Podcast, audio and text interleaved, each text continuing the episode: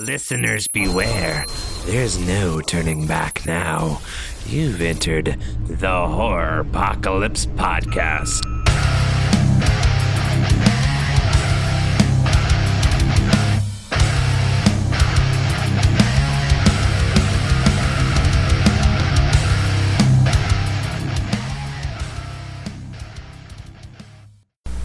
Guys, and welcome back to the Horropocalypse podcast. Here to bring you another five minute review. Today I'm going to be covering the 2018 release of the movie Hell Fest. If you guys didn't see the trailers, don't worry, nobody really did until about a week before the movie came out. So I'll give you a brief synopsis. It's about this group of college kids who go to a Halloween Horror Nights type event at their local fair and are stalked by a serial killer. Now, I've heard the premise before. There's movies like Funhouse Massacre that came out a few years ago that literally have the same plot. So going into the movie, I wasn't really excited. The trailer that I did see did not give it any justice. I thought it was going to be complete trash, but I was like, I'll go see it anyway because it may be so bad that it's good. I will tell you that I was pleasantly surprised and extremely impressed. I will start off by talking about the cast. It brings a small cameo by Tony Todd of Candyman fame. He's not really in the movie that much, but you can hear his voice all throughout the film, which is a very, very nice earworm to have. There's another actress by the name of Bex Taylor-Klaus, who's from the Scream television series from MTV, who's in the film. Her and the other uh, teenagers or college students that were cast, I think they do a very great job of interacting with one another, and they're just their overall performances. I believe in their fear. I believe in their relationships with one another. I believe in the ones that have crushes on the other ones. I believe the ones that are dating. Overall, I thought the acting was great. Was it Oscar worthy? No, but it was fun. Uh, one of the most things I was impressed with was the feel of the event itself. I go to Halloween Horror Nights frequently, and I felt this movie really portrayed the events properly. There's scare zones, there's haunted houses, there's mazes, there's fog effects, there's scary music, everything. It was just, it really felt like I was there, and it just made me want to go to Halloween Horror Nights again.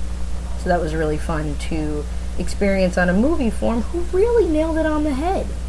Um, the killer, I don't think is very scary. However, he's very resourceful. He has this thing he does where he whistles this random tune. Sounds like a lullaby of sorts. I don't think it takes away from him too much, but I don't think it's creepy. If anything, the audience is the only one who hears it. The people he's tormenting don't really hear it, so I don't know what the point of him having a signature tune is supposed to do. Um, I could do without it, but I don't think it kills the film. His kills are unsettling to most part. Uh, his first victim, which I won't spoil, uh, there's a torture element to it, and as this person is being tortured and eventually killed, I literally sat there and I was like, I'm very uncomfortable. I feel really bad for this person, and I don't want to see them die. There's at least one other kill in the film that uh, you think is going to happen right away, and it doesn't. It's kind of dragged out, and even then, I genuinely sympathize with these teenagers, which is a very rare thing to have in modern horror films. A lot of these high school slash college types aren't characters that you relate to or even really care about seeing live. But these kids I actually genuinely cared about. Um, one other great thing that the movie has is that it's great with continuity. Now, I won't go into too many spoilers, but if you're an audience member like me who sits there and watches a horror film and goes, well, that's not realistic, it wouldn't happen this way, wouldn't this have to, ha- have to happen? The movie actually really picks up on stuff like that. Things you think you're going to notice that the movie isn't going to touch upon, it does. You know, things like, oh, well, that body would have been found due to its smell. They bring that up. So I was very impressed with the continuity and how they bring things full circle that were previously mentioned earlier in the film. There's some fun twists and turns in the film. It's not very scary, but I don't think it's a bad film at all. Um, I wish it was a little scarier considering that it's rated R. It's rated R mostly for gory stuff. Um, the kills can get pretty bloody and just. But I wanted a lot more violence. I wanted a lot more just really graphic, shocking stuff. But overall, I was very impressed with the film. A lot of people disagreed with me. I've actually heard a lot of split reviews about this movie, and I'm one of the few who actually liked it.